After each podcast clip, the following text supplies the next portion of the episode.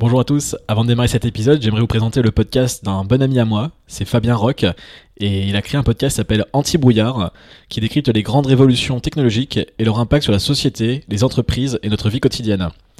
Une fois par mois, il va rencontrer un expert, ça peut être un entrepreneur, un développeur, un philosophe ou encore une personnalité politique, pour aborder des sujets divers comme la blockchain, l'intelligence artificielle ou encore l'informatique quantique. Sont des entretiens qui durent environ 45 minutes, ce qui permet vraiment de pousser la, réflexion sur ces sujets et ces thématiques. Et en plus de ça, chaque semaine, vous recevez un épisode qu'il appelle les flashs. C'est des épisodes d'entre 5 et 10 minutes pour décrypter une actualité autour des nouvelles technologies. Alors pour démarrer et découvrir ce podcast, euh, moi je vous conseille l'épisode 15 avec Gaspard Koenig. Gaspard Koenig, c'est un philosophe qui a écrit un livre sur l'impact de l'intelligence artificielle sur notre libre arbitre. Et c'est vraiment un, sujet passionnant, donc euh, voilà, moi c'est celui que je vous conseille. Et, le podcast est disponible sur toutes les plateformes. Il suffit de taper anti-brouillard. Donc voilà pour euh, le podcast de mon ami Fabien. Et maintenant, bah, moi, je vais, lancer le mien. Je vous dis à, à tout de suite.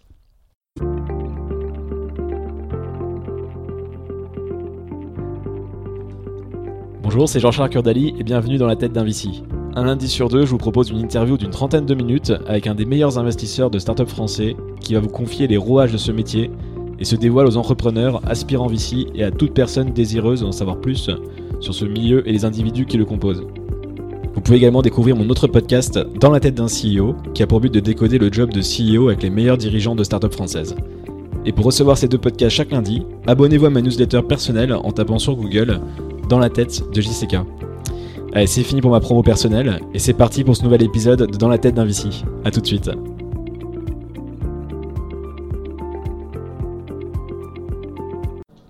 Bonjour Hervé. Bonjour. Ravi de te rencontrer. Enchanté. Est-ce que tu peux te présenter et nous parler de ton fonds d'investissement, s'il te plaît? Euh, Donc, je suis Hervé Culier et je suis le cofondateur d'un fonds qui s'appelle ID4 Venture, qui est spécialisé dans le très early stage. Où on fait du pré-seed et du seed, un peu partout en Europe, mais euh, avec 50% des deals qui sont faits en France. D'accord. Et, euh, et c'est quoi ton parcours justement avant d'avoir créé ID4 bah, À la base, je suis un entrepreneur. Et j'ai migré progressivement vers l'investissement et le VC. Euh, j'ai commencé en 95, donc on parle de ça. C'était pas le même Internet, comme on discutait juste avant euh, de commencer. Euh, donc j'ai fait une première start-up. à l'époque, on disait à peine le mot, quoi. Ce qui était plutôt une agence de développement. On faisait de l'internet en général, et on, était spécialisé un peu dans la prospective de ce qu'allait devenir l'internet. Donc on travaillait pour Intel, Alcatel, sur des démos de, euh, de malls en 3D avec du e-commerce, euh, vraiment essayer d'évangéliser, euh, aider les, les, groupes de tech à évangéliser autour de l'Internet. Et on a vendu en octobre 99. Je, je, vais te couper, mais pourquoi tu es devenu entrepreneur alors? Parce que je demande pourquoi tu es devenu ici, mais déjà pourquoi? Qu'est-ce que tu faisais Qu'est-ce qui fait que tu. Alors, c'est pas un choix. c'est pas un truc conscient en tout cas. Donc tu sors des études Je, sors des, je, me traînais lamentablement dans les études. euh, ça, parlera d'autres. Hein.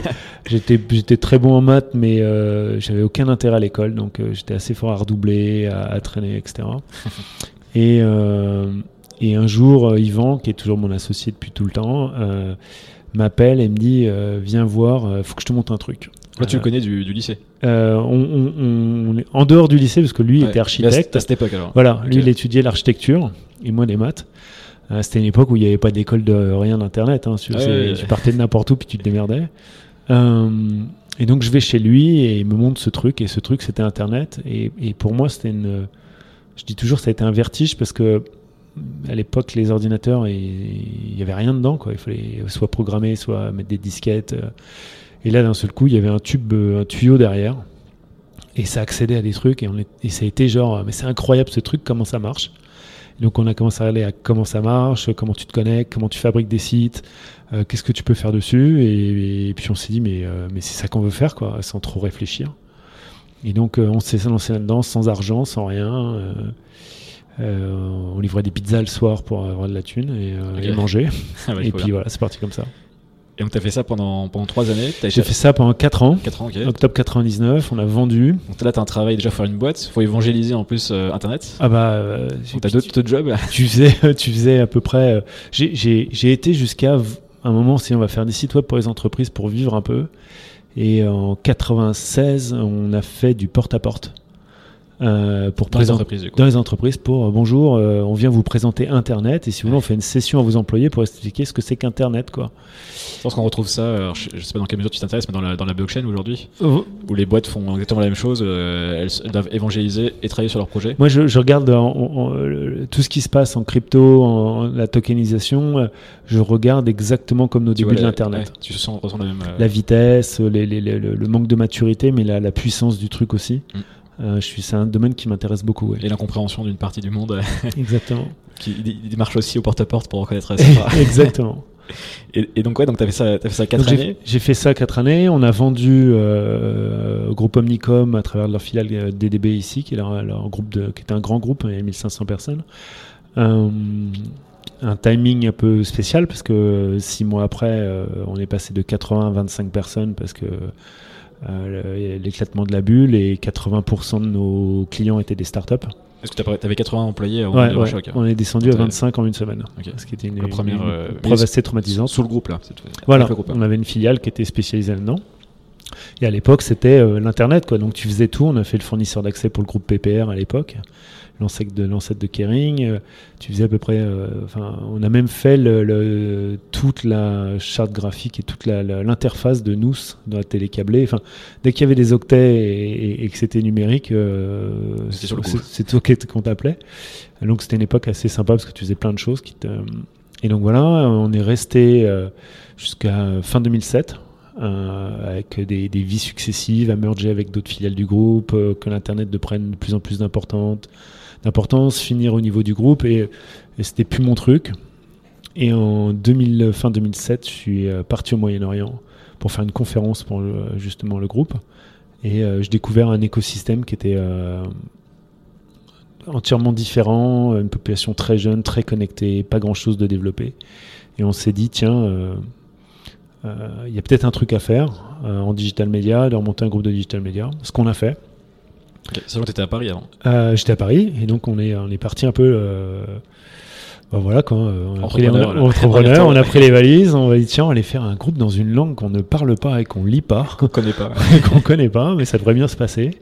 Ça s'est pas trop mal passé parce qu'en 2014 on devait être euh, 120 entre 120 et 130 et on a revendu au groupe Webedia euh, la moitié et puis on a continué à développer avec Webedia. Et puis c'est là que j'ai commencé à faire de plus en plus d'investissements en angel. J'avais commencé en 2010. D'accord.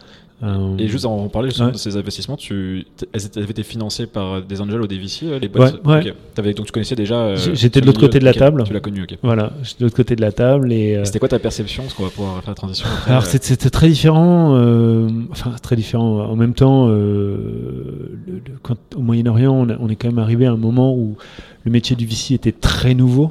Ouais. Euh, les startups étaient très, nou- très nouvelles, euh, tout était nouveau, donc euh, plutôt des, des, des VC un peu ex-banquiers qui maîtrisaient pas hyper bien le sujet non plus. Ça se ressentait du coup même dans les deals, enfin les valos proposés, j'imagine. les- alors les valos ça allait parce qu'il n'y avait pas beaucoup de targets. Mais donc c'était, mais c'était plus dans le, le- le contrôle fric. Genre, euh, t'as pas le droit de faire ça à plus de 20 000 euros, faut que je signe avec toi, enfin tout ces Ok. trucs-là où bon, on leur expliquait gentiment. Et au final, on a levé quasiment qu'avec des business angels sur notre track record de ce qu'on avait fait en Europe. Euh, mais euh, voilà, ça nous a permis de vivre aussi. euh, Enfin, euh, des, des closings compliqués, euh, des, des, euh, avoir bah, juste un an et demi avant de vendre, on avait, euh, j'avais commencé à drafter l'email euh, euh, à tous les employés pour dire c'est fini parce qu'on n'arrivait pas à lever. Enfin voilà, de vivre toutes ces expériences-là en tant qu'entrepreneur. Je pense que après, quand tu passes de l'autre côté, ça te donne aussi une perspective très différente euh, de, de faire ton métier. Quoi. Mm. À la réalité de l'entrepreneur Ouais. qui, sa boîte peut mourir tous les, tous les ce que 3-6 mois. ouais. Exactement, d'arriver le sourire avec le sourire au bureau quand tu sais que tu sais pas si tu passes la journée. C'est vrai. Euh, donc voilà. Et- donc à partir de. C'était vers 2010, donc Ouais. tu commences à, à mettre des tickets en. Un angel, en là, vraiment. ouais. euh, là, tu, tu te dis, euh, enfin, tu, tu veux commencer à. le- le- donc pour quelle, pour quelle raison? C'est Absolument pas financier. Ok. Absolument pas financier. Euh, la, raison, elle était que. euh, moi, il y a toujours des moments qui me déclenchent euh, un signal d'alerte. Euh, donc, quand j'ai commencé en, en- en- quand j'ai vendu en octobre 99, euh, j'entendais toujours en disant, euh, quand arrives dans les groupes de com, on disait, mais T'as vu vos écrans, comment ils sont pourris, on pourra jamais faire d'entertainment là-dedans, il n'y a pas d'espace, il n'y a rien, ça sera jamais comme la télé, enfin, etc. Et en 2010, donc c'était encore l'époque du web et pas du mobile, euh, je commençais à entendre dans mes équipes, on, était assez mature. Euh, oh mais regarde le mobile, c'est pourri, on peut rien faire comme sur les écrans. Donc exactement, euh, je me suis mince, on est, devenu la vieille génération quoi, et on va se faire manger. et je me suis dit, il est temps de commencer à essayer des nouvelles choses, à regarder des nouvelles choses. donc j'ai investi dans une première boîte qui faisait du mobile gaming. Euh, qui s'appelle Addictiz, avec un entrepreneur, euh, Charles Christori, euh, qui est à Lille, qui est top, avec qui on s'entend toujours bien et tout. C'est ton premier deal? C'est mon premier deal. Premier deal de BA. et ma première exit. ça s'est bien passé. ouais, ça s'est bien passé. en disant, voilà, je vais apprendre. Tu vois, j'ai toujours dit, c'est mon MBA. Donc tu t'es dit voilà je, vais investir enfin j'ai une, enveloppe de temps exactement alors c'était même pas très calculé pour être franc des fois je me mettais un peu dans le rouge pour me dire tiens j'ai envie de le faire euh, et puis, euh, tu apprends, euh, euh, le côté technique de l'investissement et puis tu amènes aussi le côté investi. moi, j'ai toujours amené le côté entrepreneur, quoi. Donc, plutôt accompagner celui qui le fait pour la première fois. La, façon dont je l'explique toujours à un entrepreneur, c'est de dire quand tu montes une start-up, tu as deux types de conneries. Tu as ce que j'appelle les conneries classiques et les conneries originales. Ah, la distinction alors. les conneries classiques, c'est qu'on fait tous dans toutes les startups, mal embauché, peu importe le sujet, euh, tomber à court de cash au mois de juillet, essayer de fundraiser au mois de juillet. Enfin, je peux en faire une liste d'une trentaine comme ça de conneries qu'on fait tous. Hein, chacun, chaque fois que je le raconte, tout le monde, ah ouais, je l'ai faite celle-là et tout. Et, en, fait, on a beau te le dire, tu l'as fait quand même. Ouais, exactement. Et donc, mon, idée, enfin mon idée, la façon dont je, le pousse, c'est de dire, moins tu fais de conneries classiques, plus tu gardes tes fonds pour faire des conneries originales. Et c'est quoi les conneries originales? C'est ben tu essaies de construire quelque chose de nouveau sur un marché dans lequel il n'y a pas de courbe d'expérience et donc tu dois comment ta cible va se comporter, comment elle va réagir à ton produit. Plus tu es capable de garder tes ressources pour itérer sur le product market fit, sur ce genre de choses, moins tu fais d'erreurs stupides de recrutement, de trucs que mmh. tu aurais pu totalement éviter parce qu'on sait qu'il ne faut pas le faire. Tu gagnes du temps. Quoi. tu, tu, gagnes du temps. Tu, gardes, tu te gardes du temps et tu augmentes ta, ta marge de manœuvre.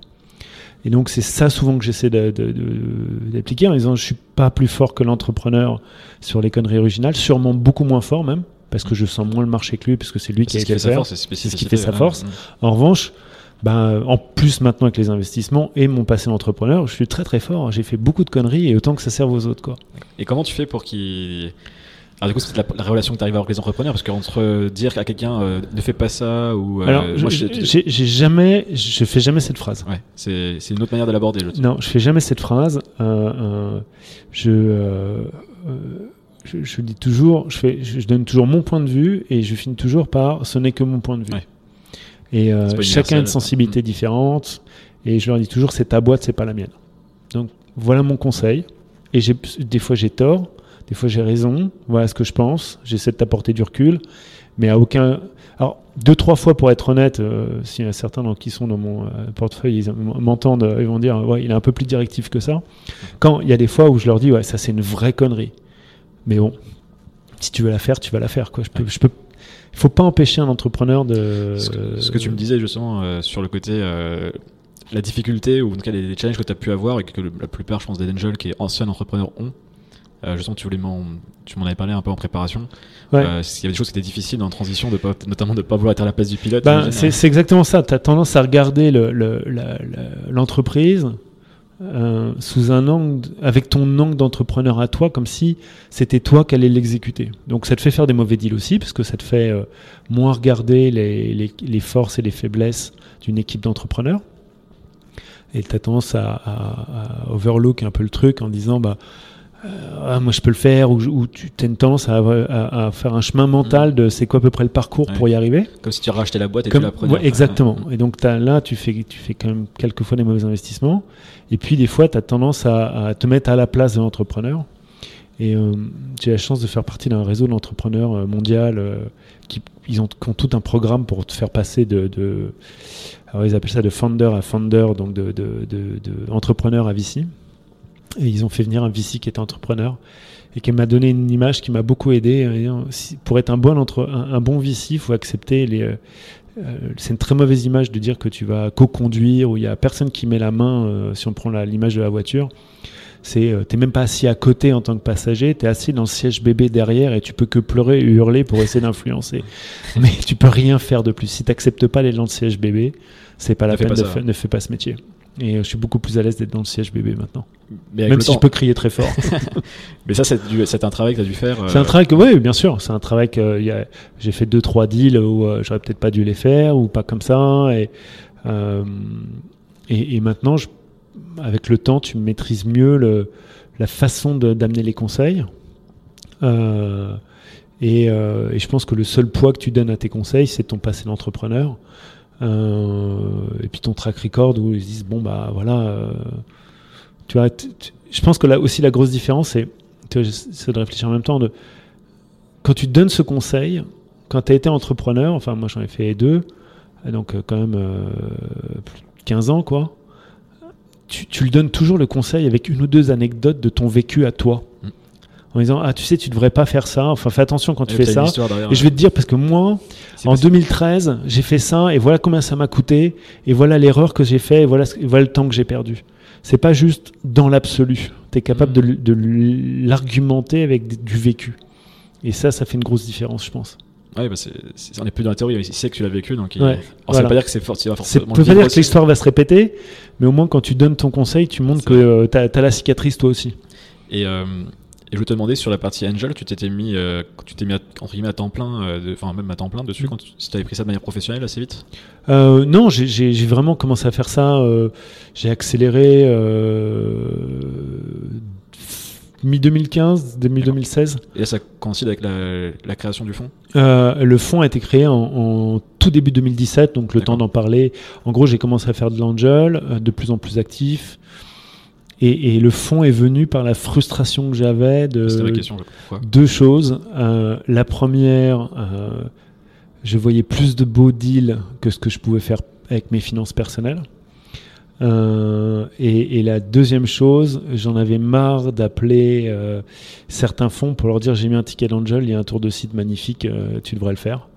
Je sentais moins, moins légitime avec un fonds, tu penses? Non, non, c'est pas ça, c'est que ça, m'embête. Je, voulais continuer l'aventure ah à, les financer. Et j'étais obligé de l'envoyer chez quelqu'un d'autre. J'avais pas sur le tour suivant, tu veux dire. Non, non, non. Et donc, du coup, c'est comme ça que je suis migré vers le fonds et en me disant, euh, et du coup, quand on a commencé à réfléchir à faire le fond, on, s'est dit, euh, on, on, était très objectif sur ce qu'on aime et ce qu'on n'aime pas. Et donc, on a été euh, très exigeant sur comment on veut faire un fond si on fait un fond. et ça va être quoi, les, ça va être quoi les conditions sur lesquelles on n'acceptera pas de. On préfère ne pas faire de fond si on doit accepter certaines choses. Quitte à avoir un fonds même plus petit. exact, c'est ce qu'on a fait en disant mais euh, les LP qui ne voudront pas travailler comme on veut travailler, on ne les prendra pas, mais on ne compromettra pas une seule seconde comment on veut travailler, ce qu'on veut faire pour de l'argent. Parce que tu avais vu des choses, euh, enfin, tout tu savais que. Non, je pense que c'est pas qu'une, pas qu'il y a des gens qui font les choses mal ou moins bien, c'est des choses qui te correspondent ah, moins ou pas. pas Et donc euh, des LP très directives, des LP sur euh, voilà, j'ai fait, euh, j'ai investi dans 50 fonds, donc voilà comment ça doit se passer, voilà mon imposition sur le, le LP agreement, euh, ces genres de choses. Et nous, on était genre, ouais, mais en fin de compte, ce qu'on veut rester, c'est des entrepreneurs avec de l'argent. Et on veut pas devenir des, des, gestionnaires de fonds. Alors ça implique quoi? Donc euh, c'était quoi un peu les, critères euh? Bah, Les critères, c'est... Quand tu faisais ta euh, première levée de fonds, parce qu'en plus c'est ta première levée tu arrives avec des critères, donc tu peux dire... Exactement, donc le mec arrive, t'as jamais fait de fonds de ta vie, t'as fait quelques trucs juste de l'argent. Et donc on était... ça, a pu ça a sûrement dû paraître très arrogant. bah, les critères ont fait que le premier c'est vous n'intervenez absolument pas, on fera exactement tout ce qu'on veut. Donc autant dire que tous les investisseurs institutionnels sont partis. Il euh, n'y a pas de négo sur le. Voilà comment va être le, le, LP euh, agreement. Il n'y a pas de négo. Euh, non, il n'y a pas de hurdle rate, donc il n'y a pas de clause de. C'est voilà, on prend 2%, 20% terminé. Si vous n'êtes pas content avec ça, vous prenez pas. Et on fait un. Et regardez ce qu'on a fait. voilà ce qu'on va essayer de faire. Et si ça vous plaît pas, tant pis. Donc c'était un peu cash, mais on savait que c'était comme ça qu'on se connaît bien. encore une fois, avec Yvan, on se connaît depuis.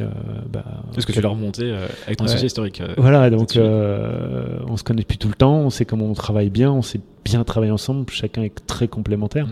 Et donc, il était, je, je, sais que je travaille très mal sous la contrainte. Euh, c'est un vrai trait d'entrepreneur, ça. Et donc, euh, bah voilà, je l'explique souvent aux gens en disant j'ai jamais fait un CV de ma vie. Euh, j'ai essayé de faire une fois un entretien d'embauche, je suis vraiment pas fait pour ça. Et donc, il faut pas, il faut, faut faire ce que tu fais bien. je partage ça, j'en ai pas fait non plus, je sais pas comment donc, on fait. puis c'est plus à mon âge que je vais en faire j'espère en tout cas. Et, et, donc, ouais, donc tu arrives à lever un, un fonds de 10 millions. Ouais avec euh, que des profils de family office et des euh, individuels qui me connaissent ou qui connaissaient un de quatre j'ai investi. D'accord. Euh, et l'idée, c'était, enfin, c'est toujours l'idée. On va faire l'idée, le pitch qu'on a fait, c'est de dire. nous, on croit à fond à l'Europe, on adore l'Europe, parce que tu vois, 2016, c'était surtout nos LP. encore une fois, on a la caractéristique d'avoir des LP qui est, moi, je crois qu'on a aucun résident français. On a quelques Français, mais qui, qui habitent à l'étranger.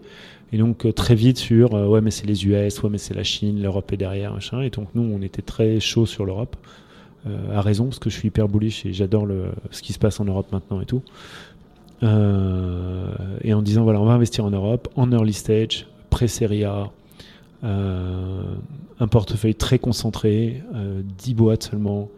donc voilà tout ce qu'il faut, tout ce qu'il faut pas faire quand tu fais gestionnaire de fonds quoi. On aurait plutôt fait 20-25. plutôt fait 20-25. Euh, euh, pour, pour, une bonne, pour des bonnes raisons, on a pris aussi les risques. Et en disant, bah voilà, on fait un fond test. Euh, si on marche bien, à l'époque, je l'ai pitché en disant, vous mettez un zéro de plus au prochain fonds.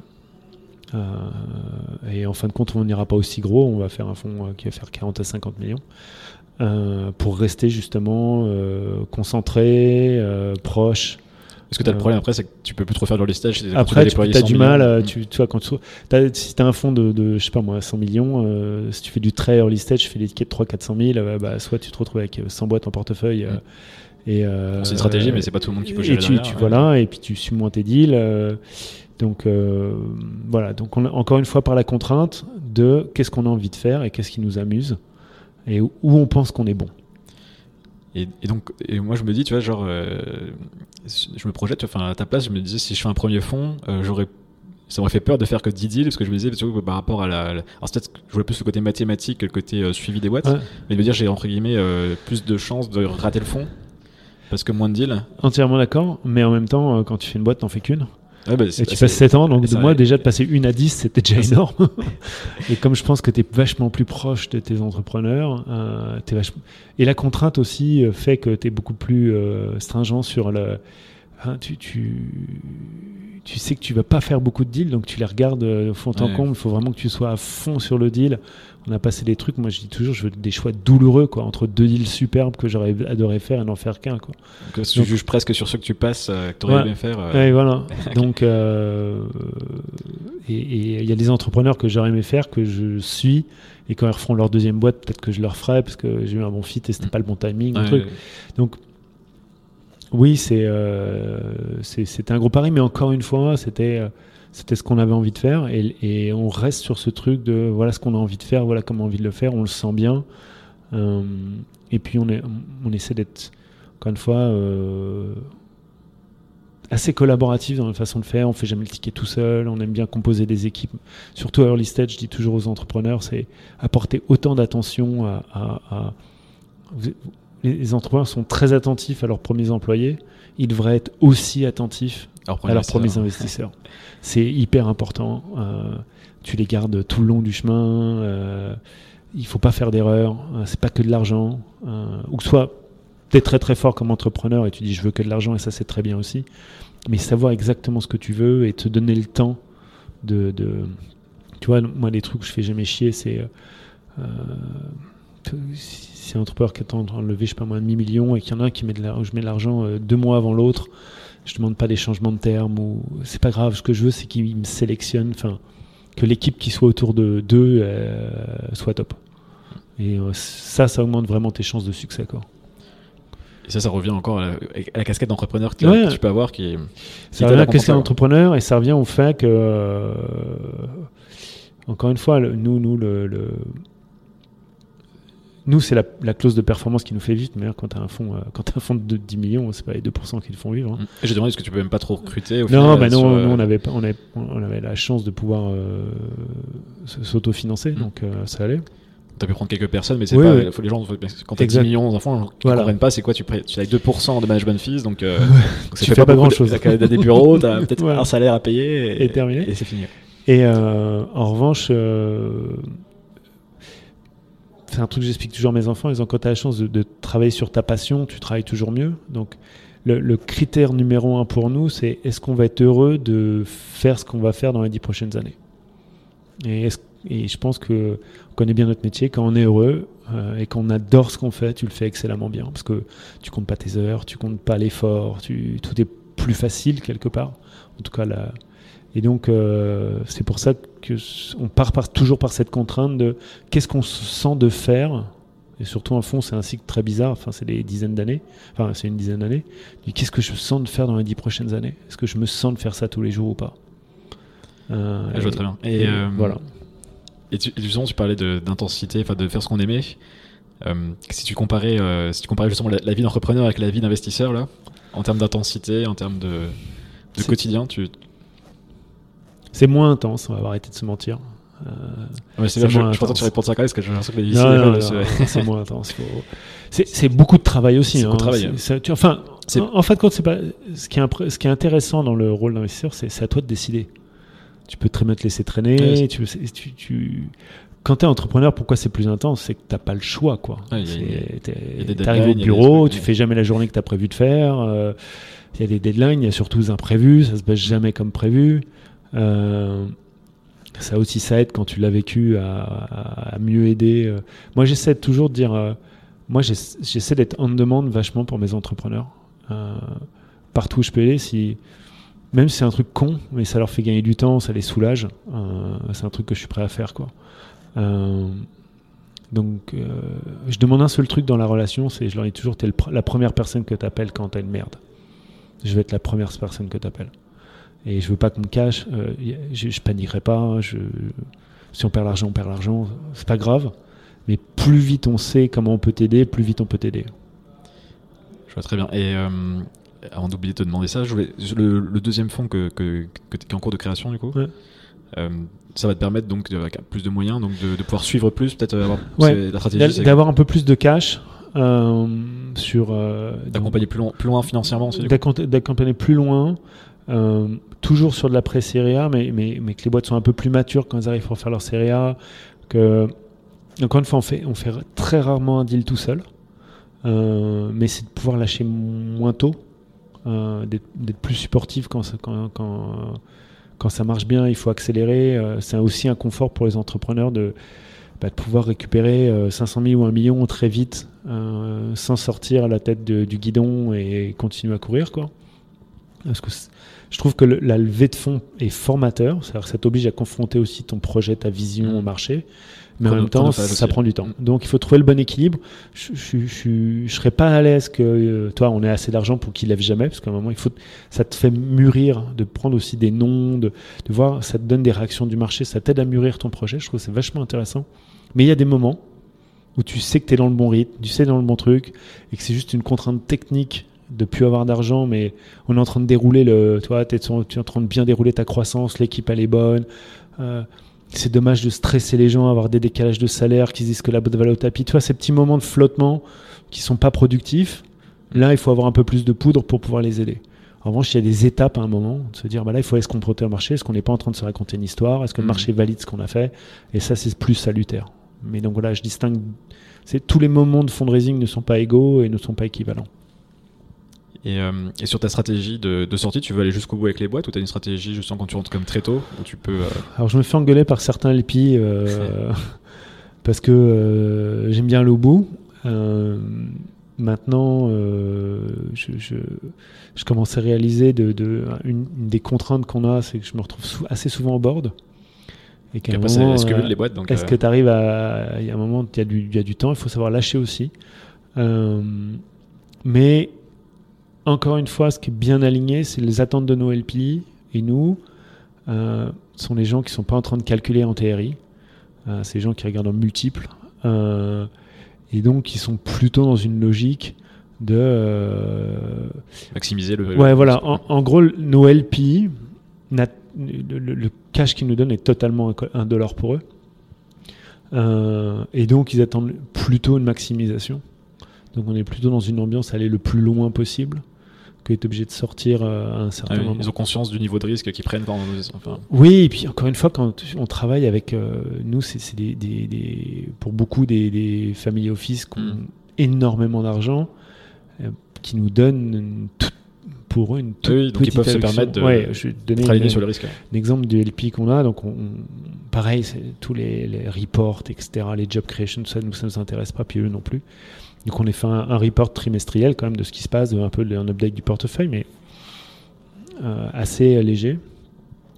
Et je rigolais toujours en disant, mais euh, je pourrais mettre la recette de la tarte aux pommes dedans, je suis sûr qu'il y en a la moitié qui ne le verrait pas.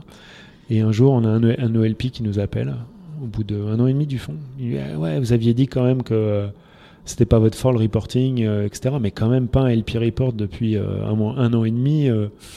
pourrait nous donner des nouvelles quand même. Tu dis, mais tu rigoles, on envoie un truc tous les trimestres, quoi. Et euh, en fait, c'était même pas aperçu qu'il a reçu dans sa boîte mail. Donc voilà. Oh, comme quoi. Il n'a pas paniqué au, bout d'un an et demi, tiens, je vais leur passer quand même un coup de fil. Quoi. ça faisait 6 reporting. Si, reporting, C'est pas mal.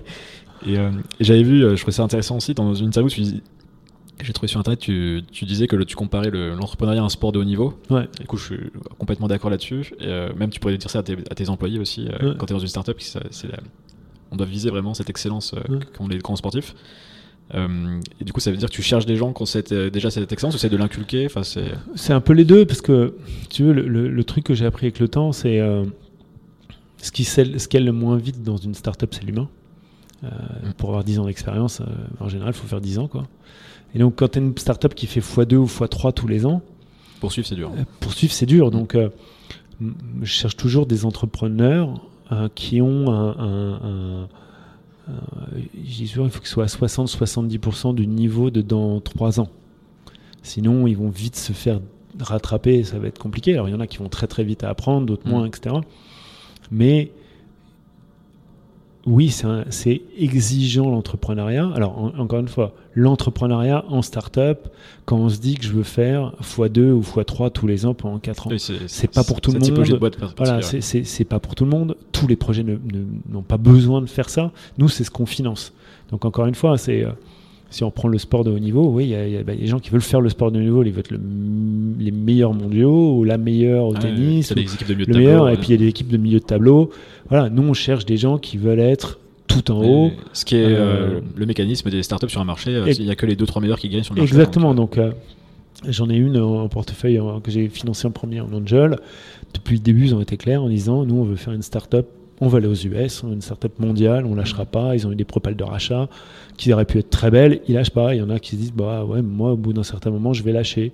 Ça ça m'intéresse pas. Donc, mais encore une fois, moi je le reprends de mon passé d'entrepreneur.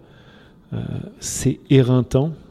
C'est un cycle de 6, 7, 8, 9 ans, 10 ans. Euh, c'est intense. Euh, il y a plein de bonnes choses, mais aussi ça, ça tire sur l'énergie. Euh, et, je pense malheureusement que sur, quand on fait des domaines comme ça où il n'y a qu'un un ou deux qui s'en sortent sur un marché, il n'y a pas d'autre façon de le faire. C'est pas c'est pas dire qu'il faut les tirer en exemple absolu. C'est-à-dire c'est une forme de caractère. Il y a des gens qui ont envie d'être dans ce marché-là. Mm. Il y a des gens qui n'ont pas envie. Et, et, les deux choix sont très bons. Il y a de plus en plus ce que j'appelle aussi aujourd'hui des PME digitaux digital. Euh, qui n'ont pas besoin forcément de lever. il n'y a pas besoin de lever. Qui ne devraient pas même lever avec des VC. Qui ne devraient même pas lever avec des VC, qui, cherchent trop à lever souvent, euh, mm. qui peuvent faire un business, euh, qui peuvent monter en dizaines de millions de chiffres d'affaires, faire du profit, et c'est magnifique aussi. donc je pose pas les modèles. Mm. Mais ça, ça commence à être de plus en plus compris. Je enfin, c'était pas le cas il y a 2-3 ans encore, mais il y, a beaucoup d'entrepreneurs qui ont monté une startup, réussi ou pas, euh, euh, qui, qui, se redirigent plutôt maintenant vers du. Ouais, et c'est très bien. Et euh, Des boîtes qui sont pas destinées à être financées par du VC. Exactement. Et il y a même des fois des boîtes qu'on voit où je leur dis, mais tu devrais pas lever comme ça. Mm. tu vas tu vas t'abîmer pour à rien. à moins que tu aies envie de faire une boîte qui vaut. voilà. et puis il y a des modèles qui font qu'il y a besoin de beaucoup de capital pour que ça mm. monte, et puis il y a des modèles qui n'ont pas besoin d'autant de capital. Donc, donc voilà. Et est-ce que tu as une, euh, une industrie ou un secteur qui te passionne particulièrement ces, ces, dernières années? Alors, Donc tu regardes pas mal. Moins les secteurs, plus les business models. Business model, ok. Ouais, J'adore les marketplaces, les plateformes. Tout ce qui est. un, un, secteur qui, qui, me plaît quand même, c'est tout ce qui est future of work. Euh, ça, c'est un truc qu'on regarde beaucoup. On fait beaucoup d'investissements euh, sur les changements, les façons de travailler, euh, volontaires ou involontaires. Il y a des disruptions en production, la robotisation, l'intelligence artificielle va amener beaucoup de disruptions dans le marché du travail. C'est un truc qu'on regarde beaucoup. Euh, ça, c'est ce que j'adore. Après, bon, les SaaS, on en a fait une dizaine comme, comme tout le monde. Toujours, toujours bien. De... voilà, c'est toujours très bien le SaaS. Euh, Mais j'aime beaucoup les marketplaces aussi, ouais. Et les, les plateformes. Marketplace, on va, on va j'ai l'impression qu'il y a pas mal maintenant l'ère du marketplace B2B. On en voit depuis. Ouais, alors le B2B, une grosse temps. Enfin, en Europe, tout ça a toujours été. Hein, mais même aux États-Unis maintenant, euh, un gros aire de B2B. Euh, et, et, voilà. et, et et nous, on s'accorde toujours la liberté. Là, le dernier deal qu'on vient de faire en Angel, euh, c'est une app de B2C. Et on se dit, ouais, on fait du B2B et tout. Et puis tu fais une app de B2C. tu vois. En Angel, moi, c'est vraiment les entrepreneurs. Euh, et, euh, quand, quand, tu vois une équipe d'entrepreneurs qui tu dis. j'ai un, exemple comme ça, on peut le citer, hein, en 2013, j'ai fait un ticket d'Angel dans Critizer. Euh, qui est euh, une boîte de feedback, un SaaS en feedback management pour le retail, qui cartonne, euh, qui vient de faire une série B à 15 millions avec Katie Finance, donc pour partir aux US après et tout. Et j'ai investi en 2013 avec eux. ils étaient deux. Ils avaient une app de B2C. et j'ai investi pourquoi? Parce que les deux entrepreneurs étaient top. Et je me dis, mais c'est pas possible que personne leur donne un coup de main, quoi. Et, euh, je ne peux pas laisser passer quoi. Ils sont top, ils, vont réussir à faire un truc quoi. Et euh, je pense que c'est le meilleur critère. Encore une fois, c'est pas hyper scientifique. mais attention euh, de l'hyper stage. ouais, c'est un, moment, tu, souvent on me demande, mais pourquoi tu l'as fait? Tu, ah, Je te sens bien. Alors, il y, a plein de critères techniques où tu dis le modèle peut marcher, mais. Que tu rationalises pas toujours d'ailleurs, mais qui. Non. C'est à force de voir des boîtes, tu. ouais. as des connexions qui se font. Et très bien, bah écoute, on s'approche de la fin. Et une petite dernière question. Et je sais pas si c'est simple à répondre, mais comment, comment tu fais pour continuer à progresser dans ton quotidien? Alors, je continue mon MBA, je continue à investir dans les. Euh, ça, je le fais avec mon argent perso. Ah, donc tu continues à côté à faire du. Euh, ouais. Euh, toujours Agile World, donc tu es encore plus petit encore. Alors, je suis plus petit, mais toujours devant, quoi. C'est-à-dire. Euh, les investissements en blockchain, j'ai commencé en 2016, 2014, 2016, ouais. Je regarde c'est quoi les, les, prochains gros sujets, etc. Commencer à mettre des petits tickets, essayer de comprendre, d'apprendre et pour apprendre, c'est-à-dire que tu, vas, tu dis je vais rencontrer des entrepreneurs. Il n'y a, rien, y a rien de mieux que d'investir et d'aider un entrepreneur sur un sujet pour apprendre. Tu peux lire dans les livres, mais généralement, quand c'est écrit, c'est que c'est déjà passé. Donc, ah, surtout dans la blockchain. Ouais, voilà. Donc, euh, enfin, comme dans le web avant. Donc, euh, le mieux, c'est d'investir. Ça m'a permis de voir euh, assez tôt les problématiques, la réaction du marché. Euh, T'es pas payé en réalité pour apprendre aussi, et puis il peut que voilà, c'est bien choisi, ça, ça débouche. Au final, je trouve que ça se rembourse sur un cycle de 10 ans. Mmh il y a toujours un qui sort, etc. Mais euh, il faut faire. C'est un métier où faire et parler avec beaucoup de gens. Je trouve aussi que personne n'a la science infuse. Euh, euh, on parie tous sur le futur, et s'il y en avait un qui savait le futur, il serait beaucoup plus riche que les autres. Et, ça vraiment aussi. Serait, Donc, voilà. Donc aussi confronter les points de vue, c'est vachement intéressant. Donc je lis beaucoup. Je lis 2 à 3 heures par jour. Euh, c'est le premier truc de la journée, de, des news économiques. Des ressources, ouais, pas, Alors plein de choses différentes. Euh, Twitter, c'est hyper utile pour moi, mais euh, voilà, des gens dans le métier, mais aussi les news économiques, des livres sur de l'histoire, essayer de comprendre, enfin de, de s'alimenter au maximum, faire des investissements comme ça sur le côté, et puis après voir plein d'entrepreneurs, et puis voir d'autres investisseurs, voir comment ils réfléchissent, qu'est-ce qu'ils regardent, comprendre pourquoi eux pensent comme ça. C'est toujours, toujours fasciné dans ce métier qui est il y en a un qui dit oh, c'est génial et je mets 2 millions dessus et l'autre qui dit mais c'est pourri ça marchera jamais. Et tu dis mais le enfin et puis euh, on ne sait jamais lequel des deux a raison quoi. Donc ça ça me fascine. Super. Et euh, bah, écoute euh, on va pouvoir conclure que comment on te contacte comment les entrepreneurs entrent en contact avec toi ou avec le fond? Le plus simple c'est mon mail. C'est hervé at id4.vc ou sinon via Twitter Hervé Cuvillier aussi simplement Super, bah écoute, c'était top Hervé, je te remercie. Et je t'en prie. Et à bientôt. C'est un plaisir. À bientôt. Salut. Merci d'avoir écouté cet épisode de Dans la tête d'un VC. Si vous souhaitez soutenir le podcast, il y a plusieurs manières de le faire. Vous pouvez aller mettre 5 étoiles et un commentaire sur Apple Podcast, en parler autour de vous, ou partager tout simplement l'épisode sur les réseaux sociaux, et vous abonner à ma newsletter personnelle en tapant dans la tête de JCK sur Google. Et n'oubliez pas de vous abonner également au podcast sur votre plateforme favorite. Je vous dis merci et à très vite pour un nouvel épisode de Dans la tête d'un VC.